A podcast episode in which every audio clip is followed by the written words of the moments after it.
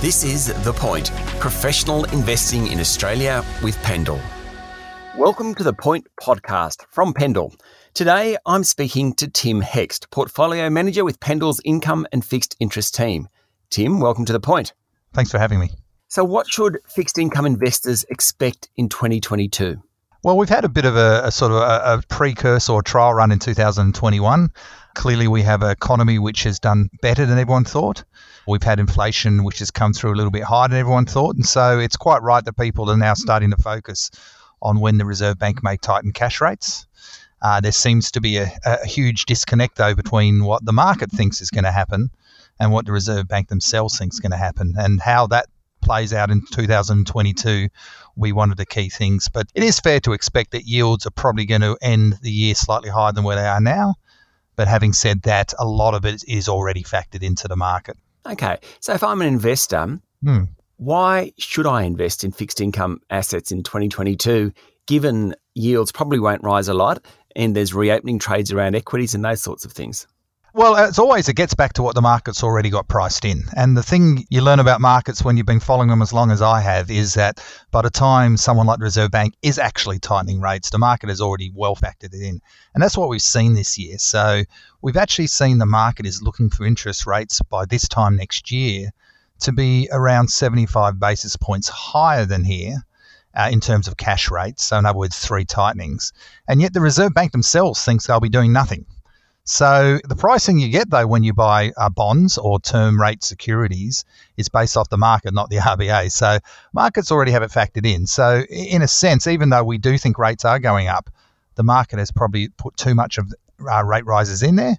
And with that in mind, I think bonds are actually probably not bad value around here.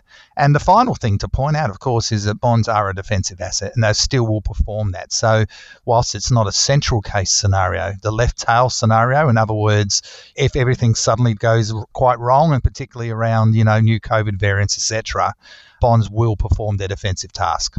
So are you going to make a lot of money out of bonds next year? Probably not. But will they be a good defensive asset to own given where yields are? We think the answer is yes. What about over the longer term? We've had for decades mm. a declining rate environment. Mm-hmm. Where do you think we're going to go? And it's a bit hard, Tim, to actually say the next decade, but let's yeah. say the, ne- the next few years. Well, if we look out five years, there's two elements to the rates of the bonds. First of all is inflation. So are bonds going to protect your purchasing power? And on that front, we think inflation is probably going to be closer to two and a half percent over the next decade versus, you know, what was almost one and a half over the last decade. And there's a couple of reasons we think structurally inflation is going to be higher. It's not just the COVID supply shocks you hear so much about, but it is about a number of other changes in the economy, particularly around what's happening with environment and those costs. So we do think inflation over the next five to ten years is going to be slightly higher. And a second element is the real yield. In other words, what return does a bond give you above or below inflation?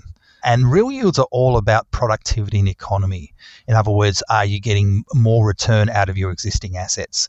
And on that front, you need a lot more investment. And the last decade in Australia, apart from public investment, private sector investment has been quite poor. And we do think you're going to see a return of some of that. And as a result, you might start to see productivity pick up a little bit. And if that's the case, real yields will probably, which are negative at the moment, will probably go back towards neutral or around zero.